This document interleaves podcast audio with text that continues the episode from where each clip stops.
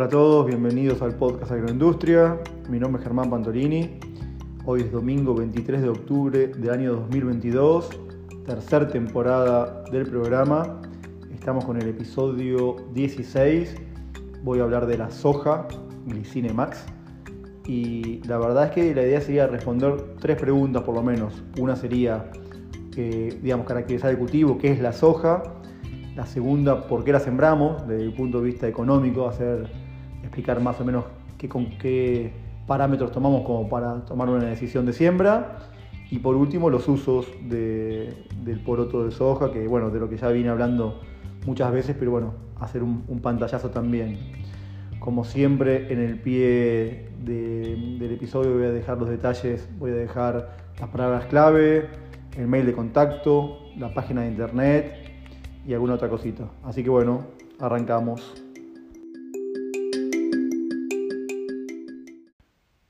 Bueno, antes de arrancar les hago un comentario. Eh, les recomiendo que escuchen el episodio de Cannabis Sativa, que a todo esto es el episodio que más escuchas tiene.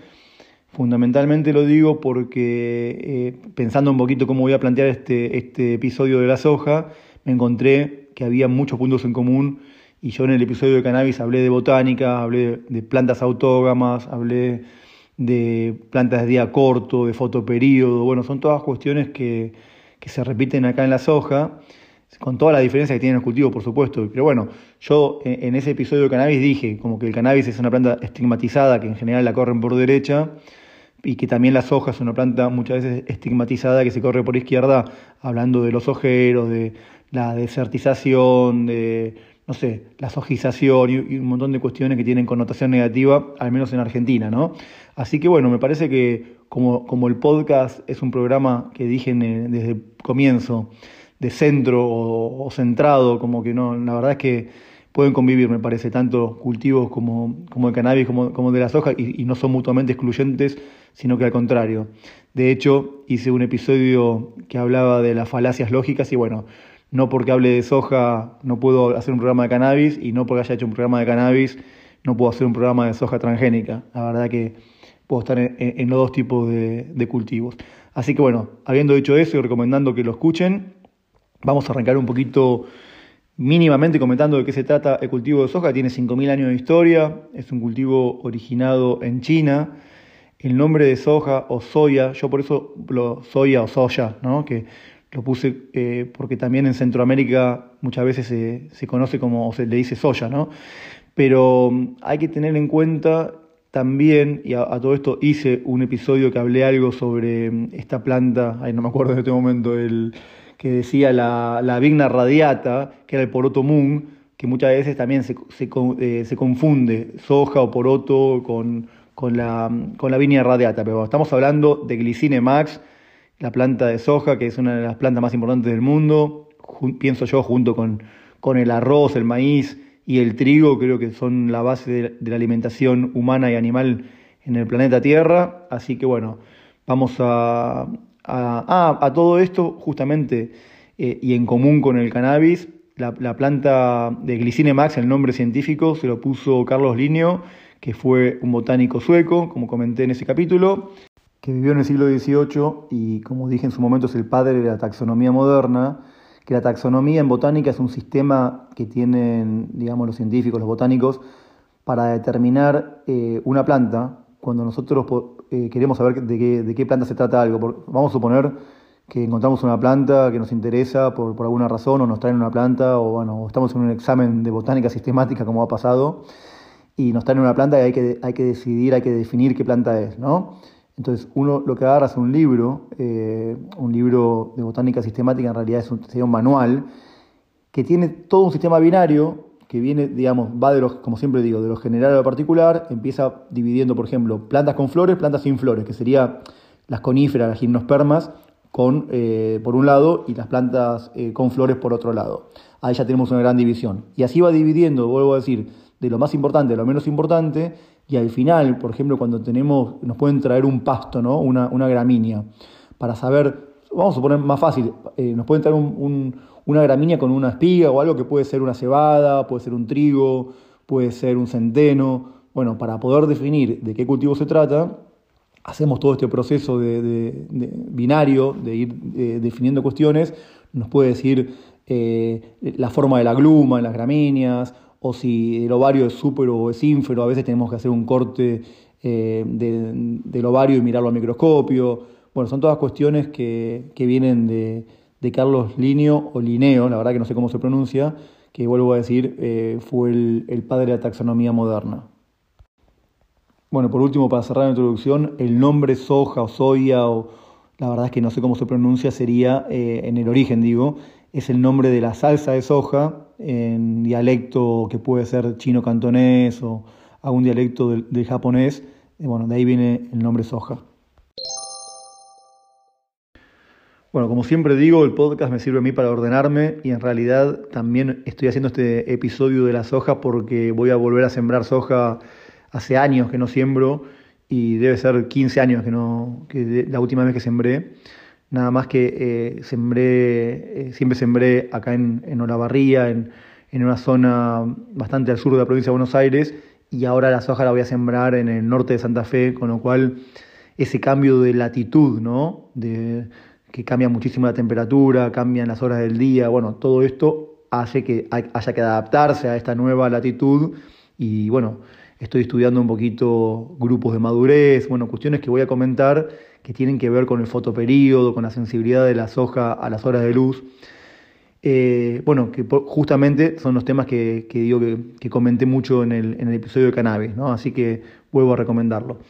Pero yendo a la soja, eh, es un cultivo de verano, acá en Argentina llamamos cultivo de verano o de cosecha gruesa o más técnicamente primavero-estivales, ¿no? que cumplen su ciclo entre la primavera, verano y otoño, a los cultivos de girasol, maíz y soja. Esos son los principales.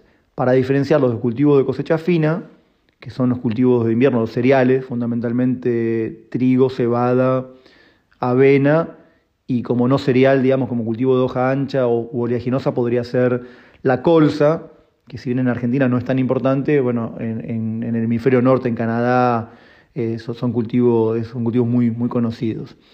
Así que bueno, estos cultivos de, verano, como la soja, los sembramos ahora en primavera. En realidad estamos cerca de, la fecha de siembra, ¿no? porque la soja se puede sembrar noviembre, diciembre. ¿no? Se puede sembrar, nosotros decimos soja de primera cuando el primer cultivo que hacemos en el año, cuando arrancamos con soja en, en esa campaña, y que digamos que es el cultivo principal, se llama soja de primera.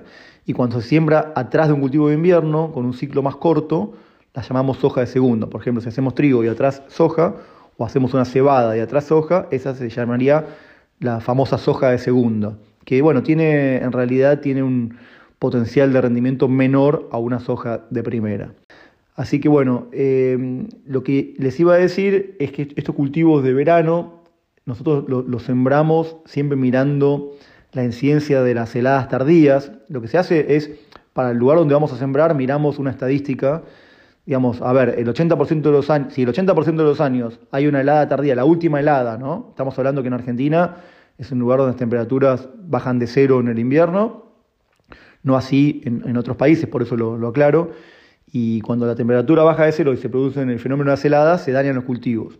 Hay cultivos que son susceptibles a las heladas en estado de cotiledón, otros recién son susceptibles en botón floral, como puede ser el, girasol. Quiere decir que el girasol tendría, lo podríamos sembrar y, todavía, o sea, podríamos sembrarlo y no tener eh, riesgos de, o daños por helada cuando la planta es, chiquita, todavía no, no, se indujo y no, no, no está formado el botón floral, ¿no? pero no me quiero ir por las ramas. La cuestión es que nosotros en realidad Cuanto más largo sea el ciclo y pudiéramos sembrar más temprano, mayor potencial de rendimiento vamos a tener, porque ¿de qué se trata un rendimiento en un cultivo? O sea, ¿de qué se trata la agricultura en definitiva? Se trata fundamentalmente de captar la mayor cantidad de radiación solar, ¿no? Entonces, para captar una mayor radiación solar a través de, las hojas, del índice de foliar, o sea, que las plantas sean grandes, que cubran los surcos, que, bueno, cuanto mayor cantidad de hojas hay, que serían como, la, como si fueran la pantalla de de que hoy hablamos de energía eléctrica a partir del sol, ¿no? De, paneles solares, bueno, las plantas son paneles solares en definitiva, y cuanto más, más grandes es, son los paneles, mayor radiación captan y bueno, más azúcares van a ir con el destino a los, a los granos, en definitiva. Entonces, eh, vamos a elegir una, fecha de siembra tal que tratemos de evitar eh, la incidencia de estas heladas tardías, pero supongamos que en la estadística vemos que yo ahora estoy en Tandil, por ejemplo, digo, bueno, a ver, quiero sembrar en Tandil, y en el año 1955 hubo una helada el 1 de diciembre, entonces voy a sembrar a partir del 2 de diciembre, y no, porque, eh, digamos, estaría tomando un, un suceso fuera de una curva matemática, de, la curva de Gauss, digamos, ¿no? Tenemos que ver la incidencia en el 80% de los años, cuál es la última helada tardía. Y supongamos que esa helada es el 20 de octubre, bueno, trataremos de sembrar a partir del 20 de octubre y no antes.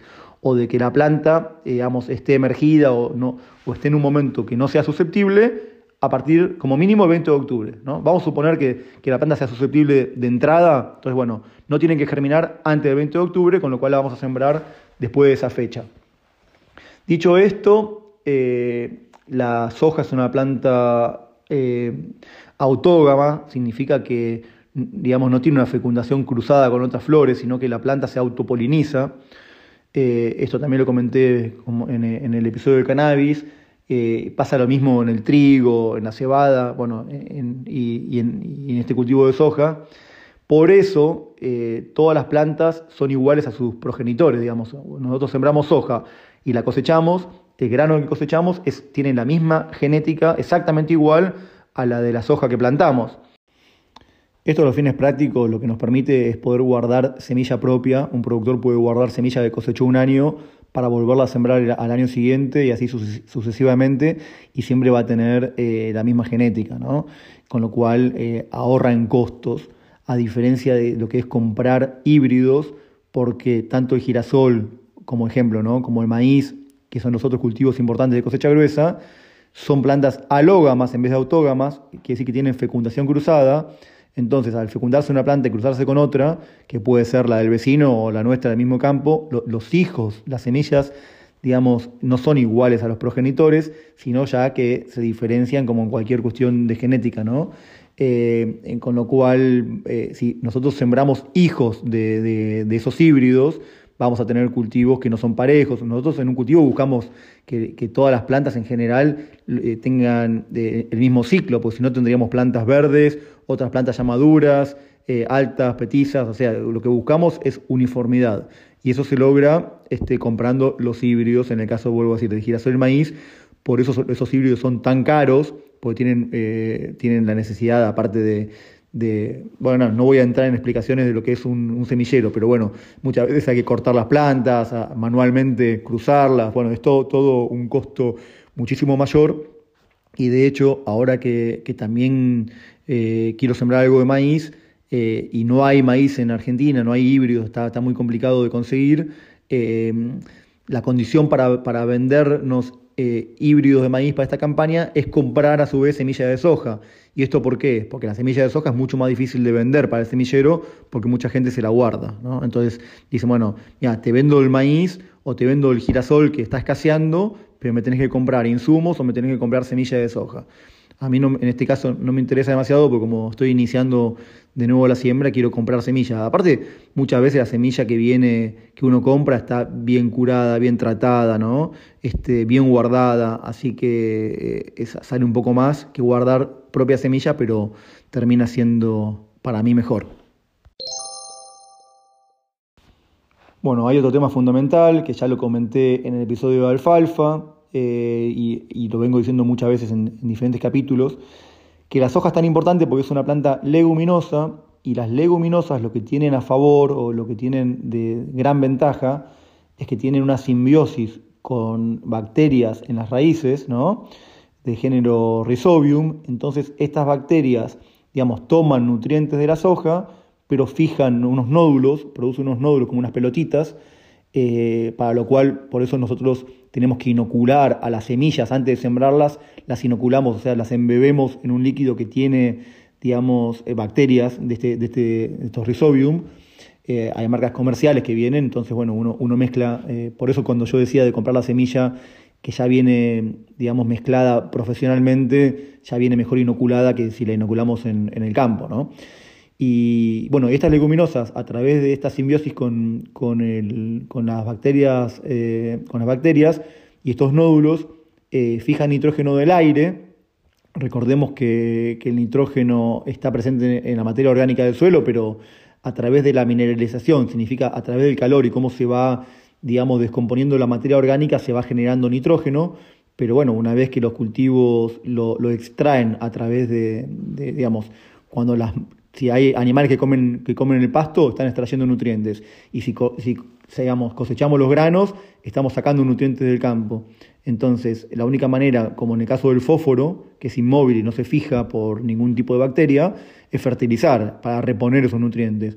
Pero en el caso del nitrógeno, que es el principal nutriente, este, vuelvo a decir, fuera del carbono que viene por la fotosíntesis, o sea, el carbono que es el cuerpo de la planta, viene del aire, viene a través de la fijación, digamos, de la fotosíntesis, que se fija carbono del aire, pero de, los otros macronutrientes, digamos que, o sea, más allá del esqueleto que es el carbono, el principal nutriente es el nitrógeno, y en este caso este, viene, eh, la planta lo toma de, lo puede tomar del suelo, evidentemente las raíces también toman nitrógeno del suelo, pero gran parte de ese nitrógeno viene de la nodulación. Así que esa es una característica eh, fundamental de las leguminosas, eh, tanto de la alfalfa, maní como, como soja. Bueno, hay un tema fundamental para las plantas, es un concepto que hay que entender, que es la diferencia entre crecimiento y desarrollo. Una planta empieza a crecer el tallo, se elongan los entrenudos, empieza a dar hojas, la raíz profundiza, bueno, esa planta decimos que está creciendo, ¿no? Son cambios cuantitativos, cada vez es más grande, cada vez crece más. Ahora, cuando la planta eh, cambia de, en un momento se induce y en vez de hacer hojas empieza a hacer flores, esa, eh, hubo un evento de desarrollo, la planta se está desarrollando, ¿no? Entonces, el desarrollo son los cambios cualitativos perdón, que, que van pasando en las plantas. Por ejemplo, eh, de hacer hojas a hacer flores, de hacer flores a fijar eh, vainas, en, el caso de la soja, a empezar a llenar los granos. Bueno, cada uno de esos eventos son cambios en el desarrollo. Y el desarrollo de las plantas está eh, regulado fundamentalmente por dos temas, por dos cuestiones. Por la temperatura siempre y por la cantidad de horas de luz ¿no? del día, que sería el fotoperíodo. La temperatura hace que a una temperatura óptima, que supongamos puede ser 25 grados, 30 grados, ¿no? en torno a esa temperatura, se aceleran los eventos del desarrollo. O sea, el ciclo de una planta va a ser más corto ¿no? a medida que la temperatura aumenta.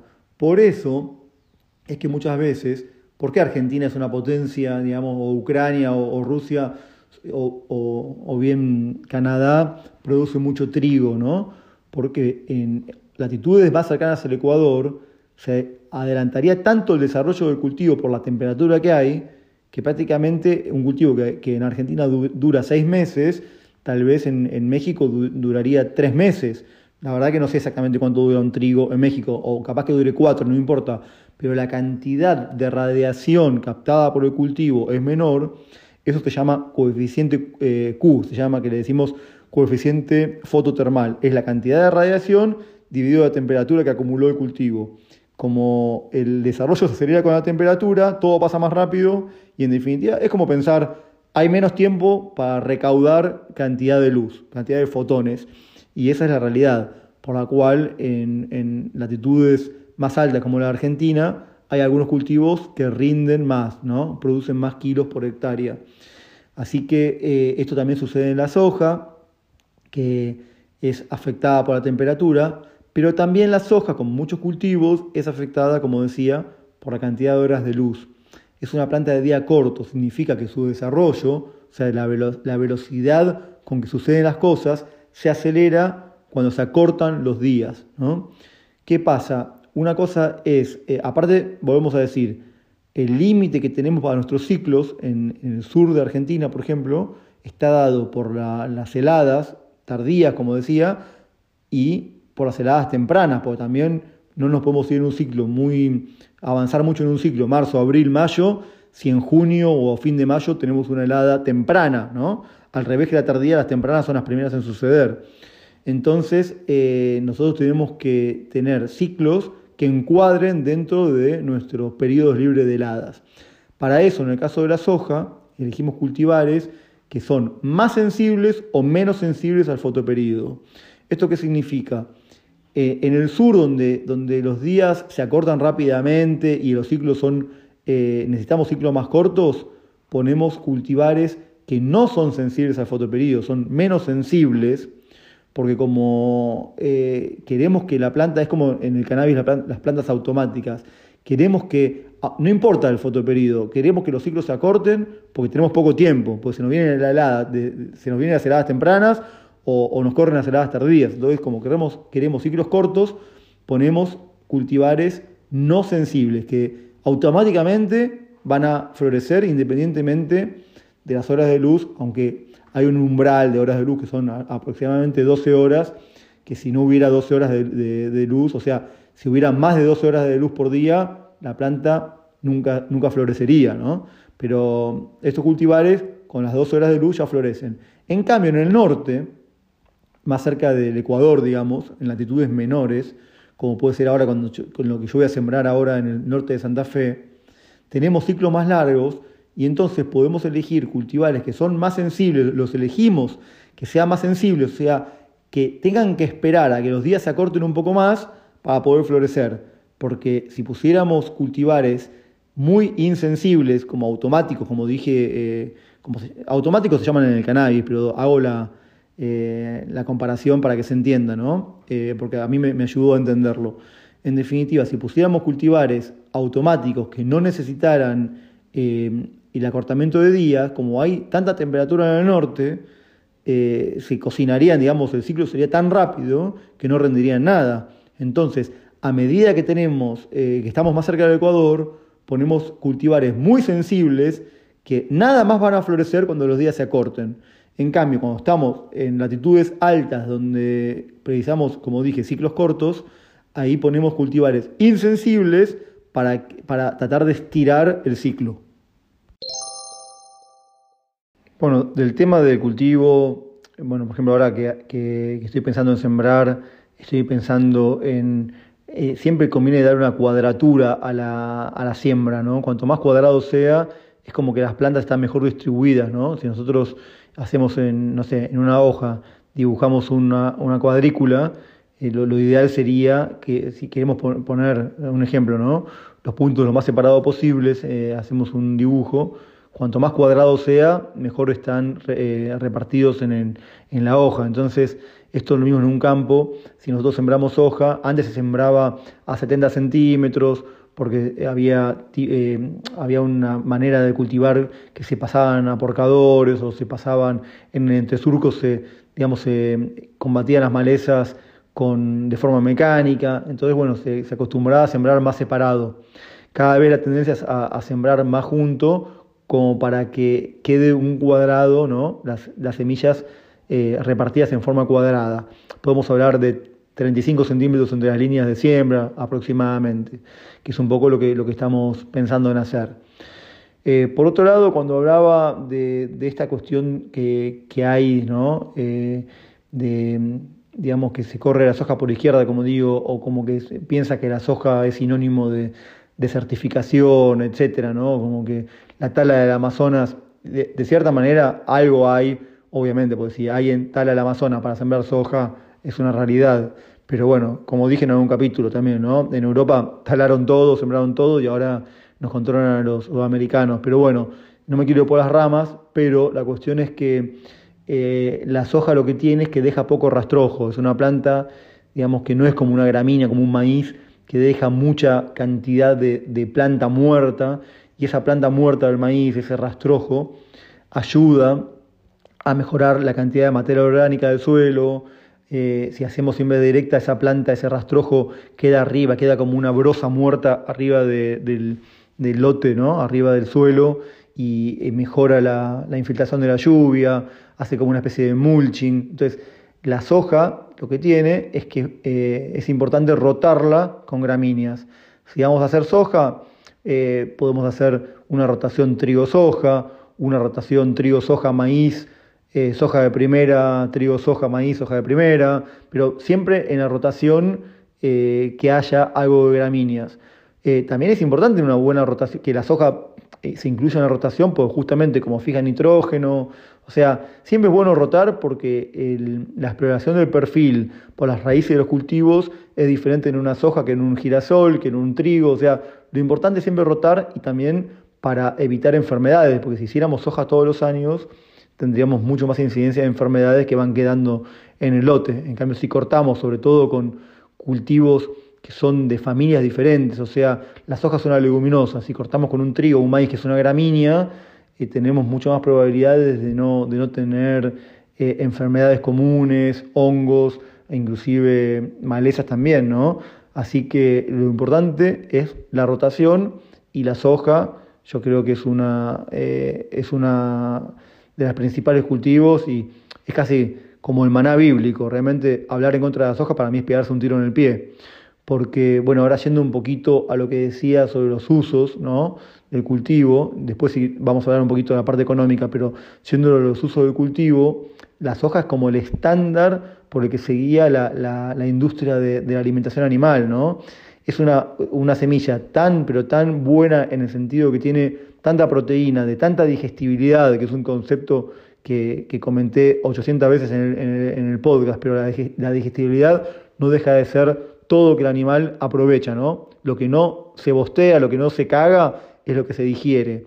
Y la soja es más digestible que el girasol o que otros productos, ¿no? Entonces, la soja es el estándar, es el patrón con el que se guían todas las harinas de proteína a nivel mundial y es el principal insumo de alimentación de cerdos y pollos, que son los animales monogástricos con el que se alimenta, no sé, el 70% de la población mundial. China, sobre todo, eh, se, consume muchísimo cerdo y muchísimo, muchísimas aves, ¿no? La India lo mismo. Entonces, eh, la soja es uno de los principales componentes de las dietas de animales. Eh, como para hacer algo muy grosso modo, supongamos que las dietas de, animales en engorde pueden estar en torno, como un promedio general, entre vaca, tambo, eh, avicultura y, cerdos, supongamos 25% de soja, 75% de maíz. Porque así como que la soja es el estándar de, la proteína, el maíz sería el estándar de la energía, porque es una de las plantas que más energía tiene. Y, aparte, bueno, el trigo en realidad también tiene energía, pero se utiliza para, para consumo humano y el sorgo tiene menos energía que el maíz, con lo cual digamos que el maíz y la soja son los principales productos para lo que es piensos o alimentos para nutrición animal. Bueno, por último, pero no por eso menos importante, vamos a hablar de las decisiones económicas por las cuales elegimos sembrar eh, un, digamos, un cultivo u otro. Y ese, ese análisis que hacemos año por año se llama margen bruto. El margen bruto no significa otra cosa que analizar en una planilla, digamos, eh, poner todos los costos variables, ¿no? esto ya lo hablé en el, podcast, todos los costos variables en los que tenemos que incurrir para sembrar, en caso sería la semilla que compramos, los herbicidas, las labores culturales, por ejemplo, lo que sería la, digamos, o la siembra directa, o en el caso de una siembra convencional, lo que sería un disco, eh, o dos discos, la fumigada, bueno, todos esos costos se ponen en una planilla, ¿no? Y a su vez, después ponemos eh, un rinde estimado que, eh, que, pensamos que puede rendir el cultivo, podemos poner un rinde en un escenario de mínima o un escenario de máxima, o directamente hacer al revés, decir, bueno, a la venta del producto, ¿no? Supongamos que sabemos que a cosecha la soja vale 500 dólares, ¿no? Entonces decimos, bueno, a 500 dólares, menos los gastos de comercialización, que son el 2% de comisiones, menos el flete al puerto, lo cual nos va a dejar, bueno, en Argentina menos las retenciones, lo cual nos va a dejar, vamos a suponer, 350 em, eh, dólares eh, en la tranquera de campo por tonelada, ¿no? ¿Cuánto se rinde de indiferencia? Lo que significa, ¿cuál es el rinde que nos deja en cero la ecuación entre los ingresos futuros y los costos, que incluyen la cosecha, que incluyen todo, ¿no?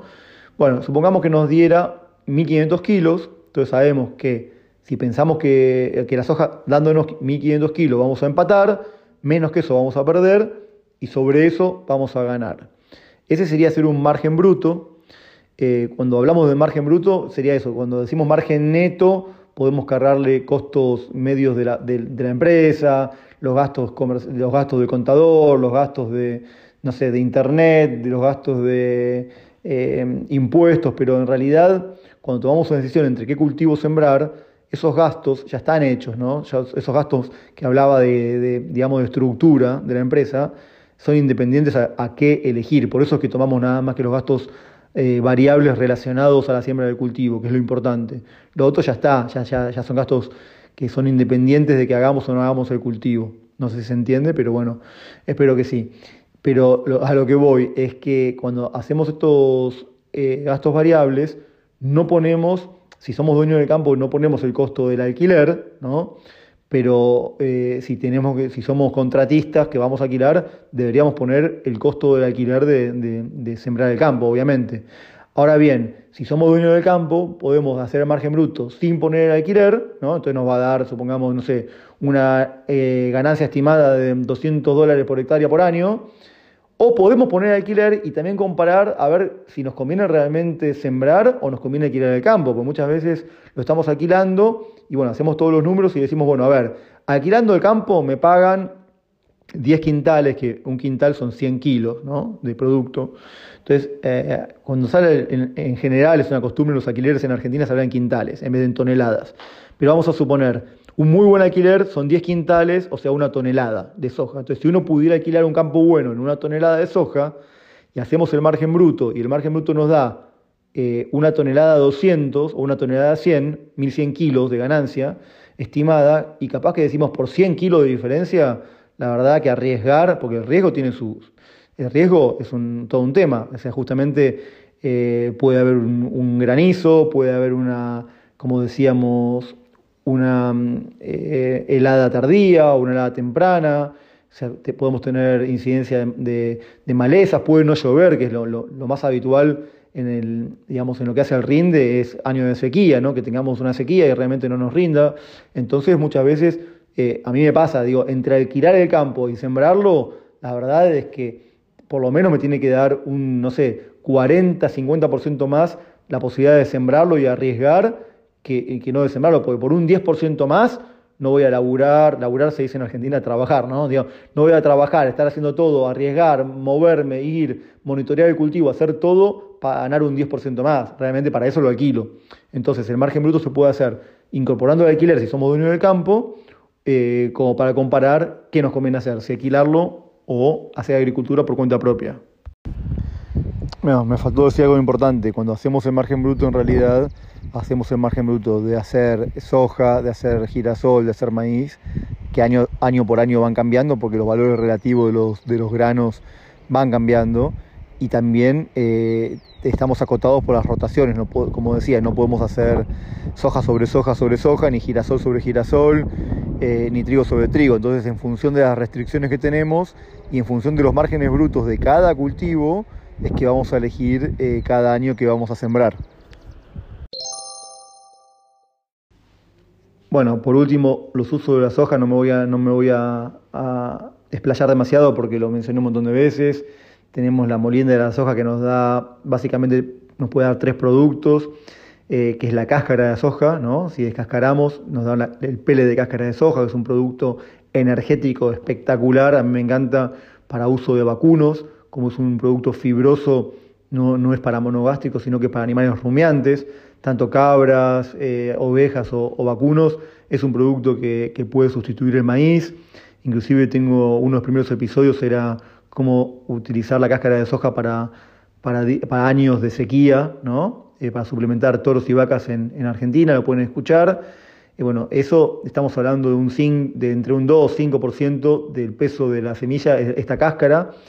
Hay empresas grandes, ¿no? multinacionales, que descascaran la, que descascaran la soja y concentran la proteína del producto que queda y los productos son después la harina de soja, que puede ser extraída por solvente y se, le saca prácticamente todo el aceite, es una harina desgrasada, o el expeller de extracción mecánica, que es el producto que no se le saca tanto aceite, que es el que hacen las empresas más chicas. Eso lo pueden ver también en el episodio de harinas, aceites, tortas, expellers. Bueno, hay un episodio medio eh, explicando todo esto más en detalle, así que por eso digo no me voy a extender demasiado. Vuelvo a decir que la soja es el estándar con que se rige la, industria de, de, los alimentos balanceados y de la, de la, proteína a nivel mundial. Así que bueno, espero que les haya gustado. Eh, nos veremos la próxima. Así que desde Tandil, provincia de Buenos Aires, los saludo. Hasta la próxima. Abrazo.